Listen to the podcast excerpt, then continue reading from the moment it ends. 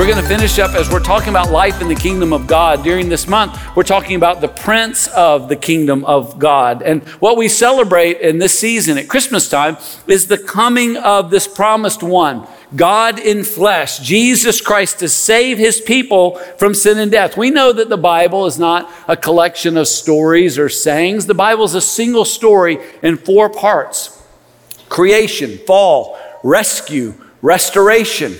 And what we celebrate at Christmas is the coming of the rescuer. Where we celebrate this one who is the hero, uh, the mighty God.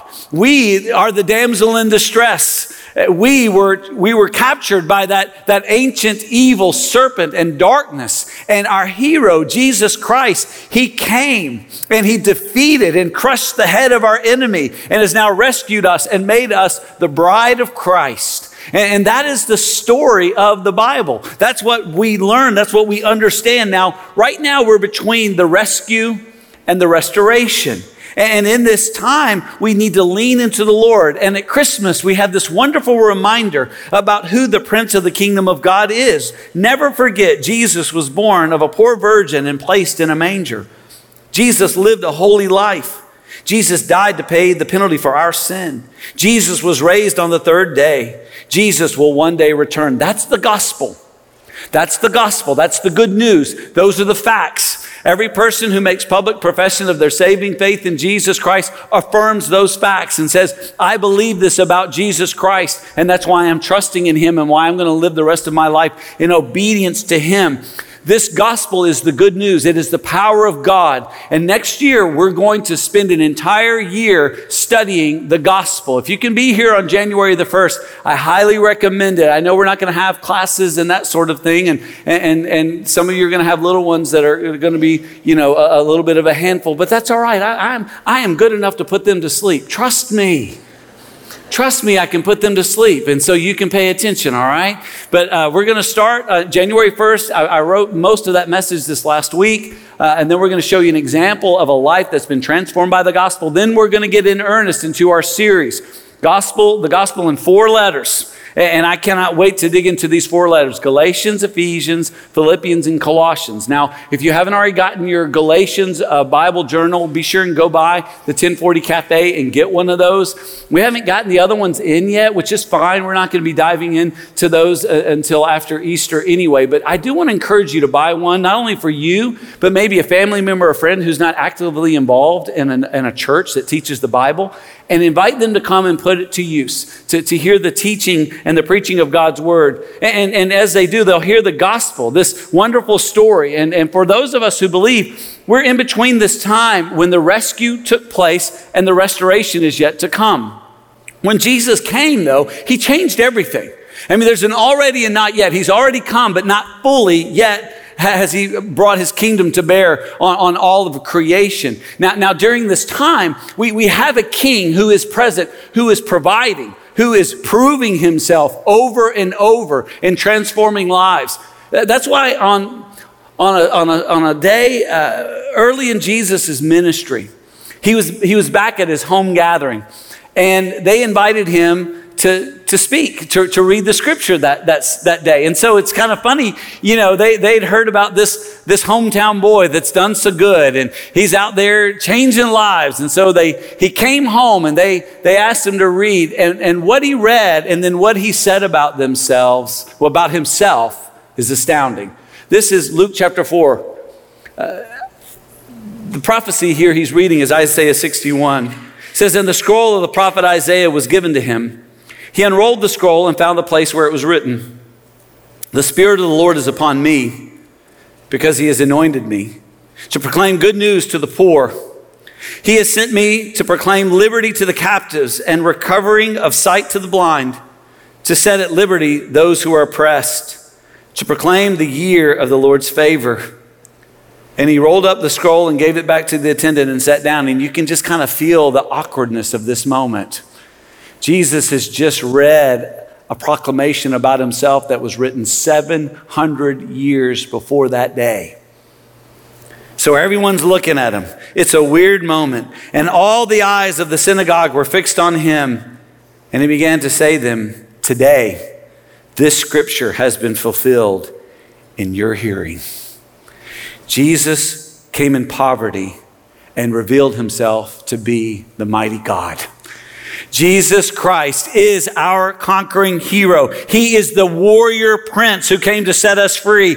I appreciate James Edwards' commentary on Luke. He writes The incarnation is nothing more than an all out assault against the fully armed strong man, a carefully planned offensive to subdue hostile and inimical, that is, unfriendly powers and restore humanity to its intended image and purpose of the Creator. Understand, every person on this planet right now is hurting. I know there's some folks that look like they've got it all and it seems like they don't have. Every person on this planet has problems, pain, hardship, confusion, hurt. And here's what's happening in the hearts of every single human being on this planet who's thinking is they're looking for a hero. They're looking for someone or something to save them. Now, what most people do is they buy the lie uh, of what our advertisers are peddling these days. And it's the same thing they've always peddled. It's the same thing that the world has always offered. Four P's power, pleasure, popularity, possessions. And some of you sitting here right now, you're hurting, you're afraid, and you're counting on power, your sense of, of, of, of, being able to take care of yourself, pleasure. You're going to be able to drink this away. You're going to be able to smoke this away. You're going to be able to, to take something that's going to, going to make you not feel all this pain. Or you're going to get involved in something illicit that's going to somehow maybe excite and, and help you overcome just for a bit. Popularity, some of you think if you can just get enough applause, that all your pain's going away possessions. Some of you think if I can just get the right car, the right vehicle, the, the next gadget, then my heart's going to be full. Friends, those are horrible saviors. None of them are good heroes. They always fail. There is one hero who never fails. There is one hero who has overcome, and he is the victor. We need a shelter that protects, a comfort that soothes, a refuge that is secure, and fortress that will not fall. Psalms 91 describes our Lord. He who dwells in the shelter of the Most High will abide in the shadow of the Almighty. I will say to the Lord, my refuge and my fortress, my God in whom I trust. This is what Jesus alone can give. Jesus alone is the ultimate hero. He is the one who saves. He is the one who secures. He is mighty God. And everyone who chooses Jesus as their hero, as their savior, they gain living eternal hope that, that will not spoil or fade, that is kept in heaven, awaiting for the return of Jesus Christ. We have a mighty God. That is the prince of the kingdom of God. And in a way to understand this mighty prince, we've been looking at this prophecy again. 700 years before Jesus was born, this is what was said of him. And we're taking it piece by piece. Today we're going to look at how Jesus Christ is mighty God. If you've got your Bible, and I hope that you do, let's go to the prophecy of Isaiah, chapter 9. We're in verses 6 and 7. We're going to look at two words, God willing. Uh, Virginia's going to come read for us. Let's all stand together in honor of God's word. Again, we're in Isaiah chapter 9. This is verse 6 and 7. Our two words are found in verse 6. Mighty God. Virginia, read that for us. For to us a child is born, to us a son is given, and the government shall be upon his shoulder. And his name shall be called Wonderful Counselor, Mighty God, Everlasting Father, Prince of Peace. Of the increase of his government and of peace there will be no end. On the throne of David and over his kingdom, to establish it and to uphold it with justice and with righteousness from this time forth and forevermore. The zeal of the Lord of hosts will do this. The grass withers and the flower falls, but the word of the Lord remains forever. Amen. Amen. Thank you, Virginia. If you would, go ahead and be seated and pray now for the preaching of God's word. Jesus Christ is mighty God. This word mighty, it's the Hebrew word gabor. Uh, it, it, means warrior, strong, mighty hero, a, a, chief military leader. Throughout the Old Testament, I did a study this week of the, of the Hebrew word Gabor. In almost every instance where the word is used, it, it has to do with someone or something that was a military event. It was a, a, a fantastic movement of power.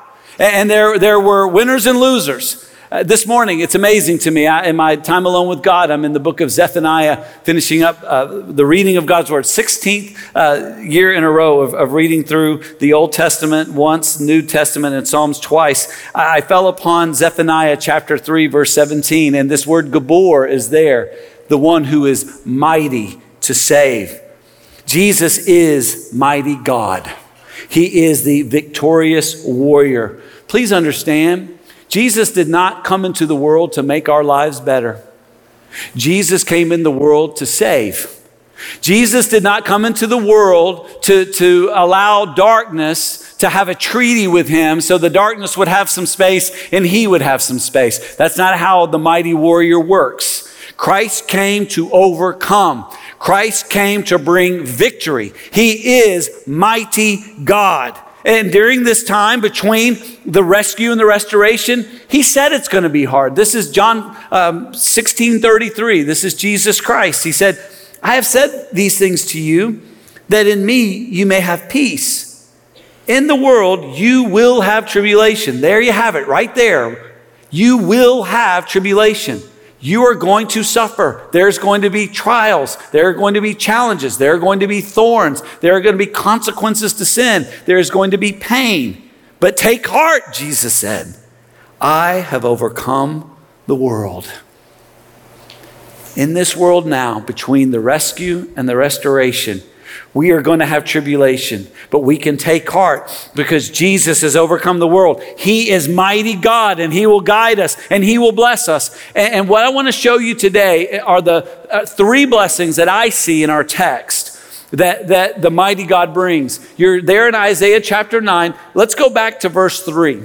Verse 3, 4, and 5 give us ample explanation of the blessings that mighty God brings. And I would encourage you to write down and re- remember these three things. The first one is this Jesus is the mighty God who gives joy to the kingdom. Joy to the kingdom. There are two sources to that joy. If you will, look with me in verse 3. It says, You have multiplied the nation. That's our first joy that, that God is at work in the world. You and I are here today, many of us believers, because He has multiplied the nation, because people get saved, because lives are being transformed. The most unlikely of lives are saved, and the kingdom of God grows. More than that, it says you have increased its joy. It speaking specifically to the kingdom and, and those of us who are citizens of the kingdom of God. Our joy is increases. They rejoice before you as with joy at the harvest, as they are glad when they divide the spoil. Friends, there is good reason that we sing joy to the world. Think about the words Joy to the world, the Lord has come. Let earth receive her king. Let every heart prepare him room, and heaven and nature sing. Joy to the earth, the Savior reigns. Let all their songs employ while fields and floods, rocks, hills and plains repeat the sounding joy. He rules the world with truth and grace and makes the nations prove the glories of his righteousness and wonders of his love.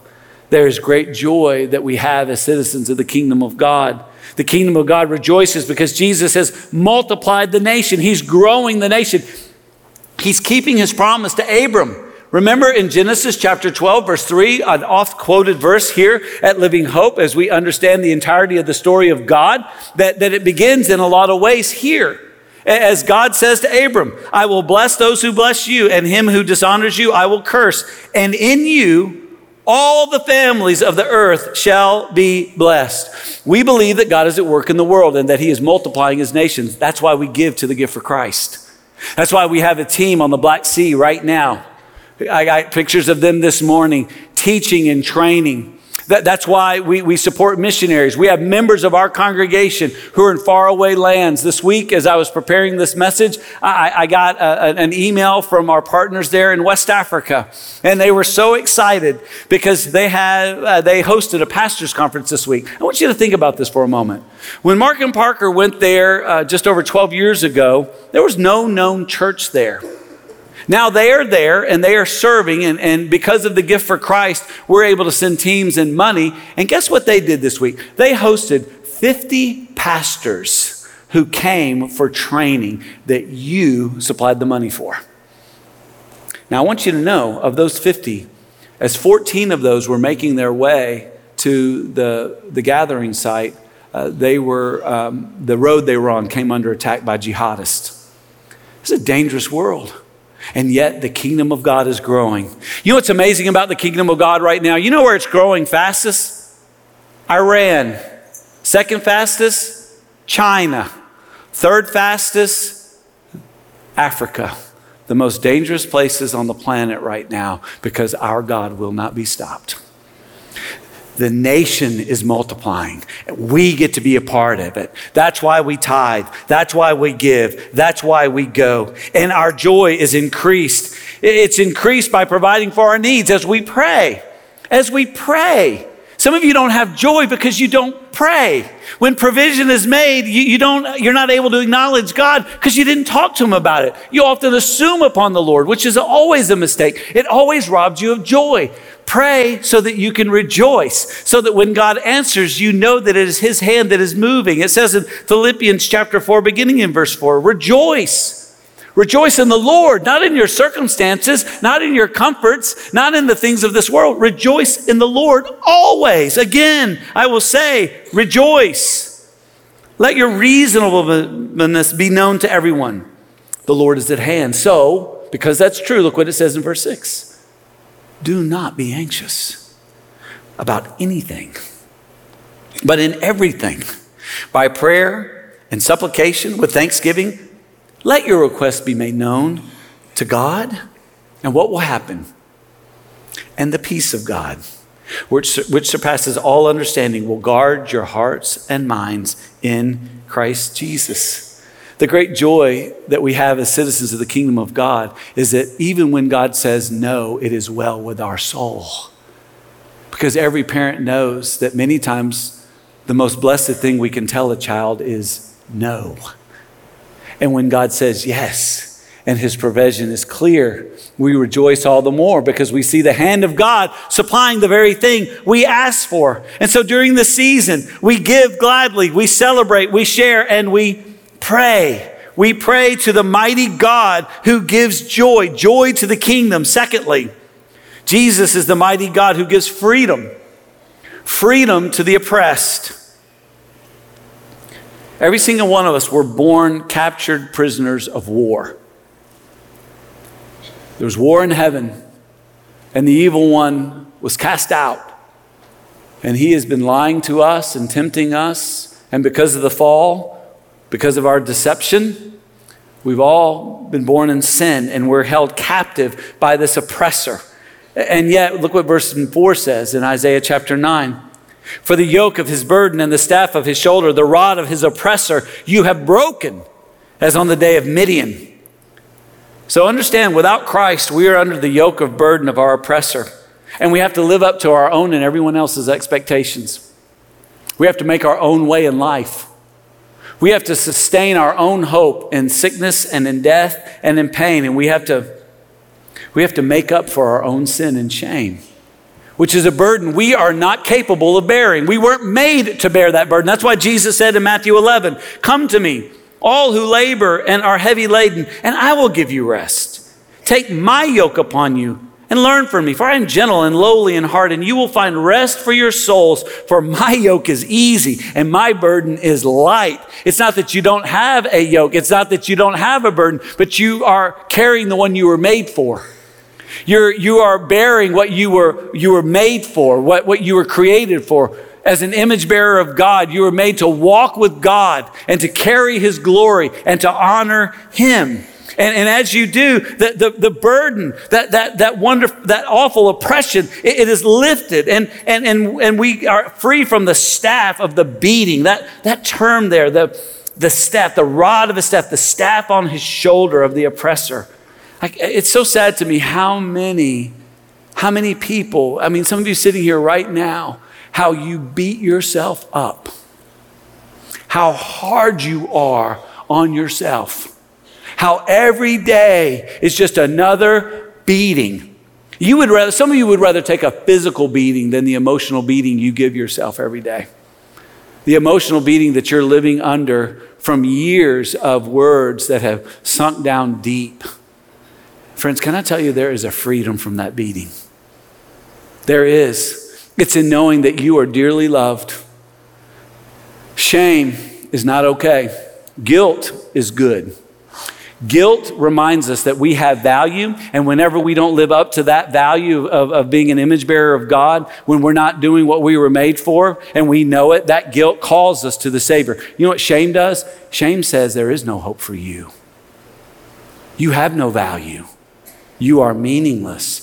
And, and we must not allow shame. I was so saddened this week as, as someone shared with me a pastor. Uh, apparently well known because this was televised, began to walk through his congregation and stand members up and berate them in front of the entire crowd and began to call out their sin. And you know what he was doing? He was shaming them. That is not the work of God, that is the work of the devil. Guilt is good because it leads us, it calls us to what we were made for. Shame. Shame is a burden we were not meant to be beat with. We are, so, we are free from it. Listen, this is Romans 10 11. Please know this. 10 11. For the scripture says, everyone who believes in him will not be put to shame. So if you're carrying shame, Come to Christ. You say, Well, I have come to Christ. Well, believe what you say you believe, and you will not have shame. Because you'll know the penalty has been paid. What you were, you are no longer. You are a new creation in Christ. Remember this, never forget it. Jesus sets us free not by telling us our sin is okay to make the best of our bondage. No. Jesus sets us free by forgiving us of our sin and giving us freedom to pursue holiness. And the way he does it is as in the day of Midian. Are you familiar with that story in Judges chapter 7? I'll put it on the screen for you real quick. What is the day of Midian? The day of Midian is the time of Israel's deliverance from the Midianites by Gideon. This is found in Judges 7 19 through 25, where Gideon achieves an improbable victory over Midian by the power of God. And the story of Gideon matches the story of Jesus. Let me show you how. So the story of Gideon begins by God calling Gideon, the least uh, of all of the least of the tribes, to go and take out these Midians, these hordes who are oppressing God's people. So Gideon gets an army of 32,000, and God says, Oh, that's way too many. Mm-mm. Y'all will get the glory. So he takes an army from 32,000 down to 300. You know what God does? God works through the weak things, through the things that the world says are ridiculous. He worked through a baby who was born in Bethlehem and placed in a manger. He used the weakest. Jesus wasn't born in a castle in a crib made of gold. He was born of a virgin in poverty because that's how God works, as in the day of Midian. And on that day, in that day of Midian, God used men as they were acting in faith. These guys show up to this massive Midianite army and, and, and the, the warfare. I encourage you to go and read it. It makes no human sense. But what they do is they have faith in God. They don't have faith in themselves. They're not showing up saying, Man, look how strong we are. Look how great our armor is. Look how we're going to take these folks out. There's no pride in that. They're like, If God doesn't show up, we're dead. Our only hope is the Lord God. They lived and were saved by faith. And so it is for us today. We're not saved because we're strong and smart or better than other people. We're saved because we trust in Christ alone. And on that day, you know how the victory was won? It was, by, it was won by the, the enemy actually attacking themselves. You know how our victory was won? In the craziest way. Through our enemy acting and causing its own defeat. Do you know what the cross is? The cross is the enemy acting on our behalf to crush itself. The day that they put Jesus to death, they thought they were putting an end to the King of Kings and Lord of Lords. They were not, they did not understand. They were putting to death the Holy One who had come to die in our place. And so when they put him to death, they destroyed themselves. They destroyed their power. They destroyed everything they had hanging over us because our sin was forgiven and our life was made new. And now there's no shame. There is joy and peace in Jesus Christ. Who says amen to the day of Midian? It is a good day. And so that's why Jesus said, and he read in that text in Luke 4:18, he came to set at liberty those who are oppressed. Isn't that beautiful? He came to set at liberty those who are oppressed. Finally, and before I share you this, well, though, we're going to put it, this word was very hard to come up with. It, it, was a difficult challenge for our preaching team, but this is the, this is the phrase, is what we, what we, we came down to, to try to, to express this. Jesus is the mighty God who gives victory to the war torn to the war torn. We, were, we, looked at, we looked at so many words in Greek and Hebrew and Latin and everything else to try to come. You, you, know, you look at it, and I know you're not, you don't seem very impressed with what we came up with, but I'm going to tell you, it, was, it came, it was sweat and blood and a few arguments. I'm going to tell you that right now. We care about this stuff. War torn. Why, why, that, why that phrase? Because we're wore out. We're war torn. Every single one of us has scars. Every one of us has had a moment or two or three or a dozen or a thousand when we were ready to quit. We're war torn. I mean, I just think about this week when I was preparing. I was getting emails and texts. I got a text from a friend who said, Pray for me. We're about to take my dad off of life support. I got, a, I got a, another text from a couple that said, We don't think we're going to make it. We, we don't see how God could salvage this, this marriage. Just worn out.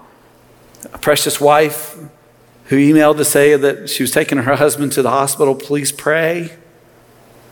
As a fir- person, um, it's just dealing with just the overwhelming feelings of failure and doubt. A good man, a godly man, a man that, that you would probably look at and esteem as I do.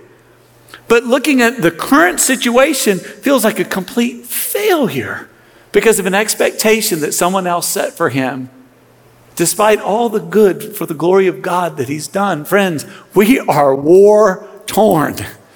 No sooner that something good happens that we find ourselves falling again. We are worn out. This battle, we shouldn't be surprised by it. I mean, after all, what, did, what, what are we told to do in Ephesians chapter 6? This is Ephesians 6 13. Therefore, take up the whole armor of God I think that tells us a little about, about something about the life that we should anticipate, that we would need the whole armor of God, that you may be able to withstand in the evil day. And having done all, I love this phrase, to stand firm. Friends, there will be a day when this battle will be over. There will be a day when the Lord Jesus Christ will return, and there will be no more war. There will be no more pain. We will be able to sing with the angels what was sung on the first coming of Christ. This is Luke 2:14.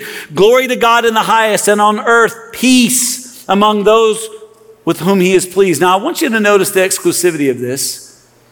Notice who it is that has peace. It's with those with whom the Lord is pleased. Who pleases God? This is Hebrews chapter 11 verse 6 and without faith it is impossible to please God.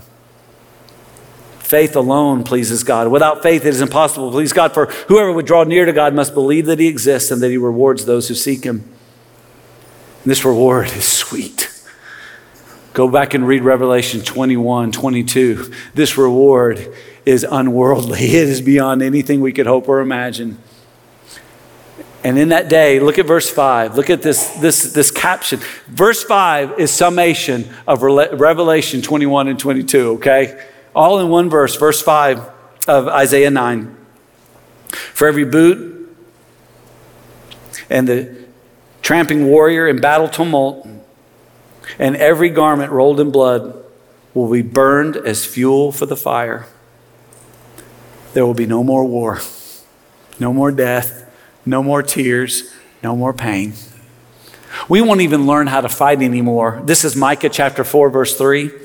They shall beat their swords into plowshares and their spears into pruning hooks. Nation shall not lift up sword against nation, neither shall they learn war anymore. No more war. No more war torn feelings. But today we, we have them. But the restoration is coming. And so we sing, Long lay the world in sin and error pining, till he appeared, and the soul felt its worth. A thrill of hope, the weary world rejoices, for yonder breaks a new and glorious morn. Christ has come, he's coming again. And in between, there will be tribulation, but there's joy and there's freedom and there's life. And it's only in Christ, our hero, our warrior king, our mighty God. If you're not trusting in him, trust him today. There's going to be leaders here at the front. Come talk with them. If you're struggling with shame, please come and talk with these leaders. You need to come out from underneath that. If you're struggling with a habitual sin, come and talk with these leaders. Let them pray with you.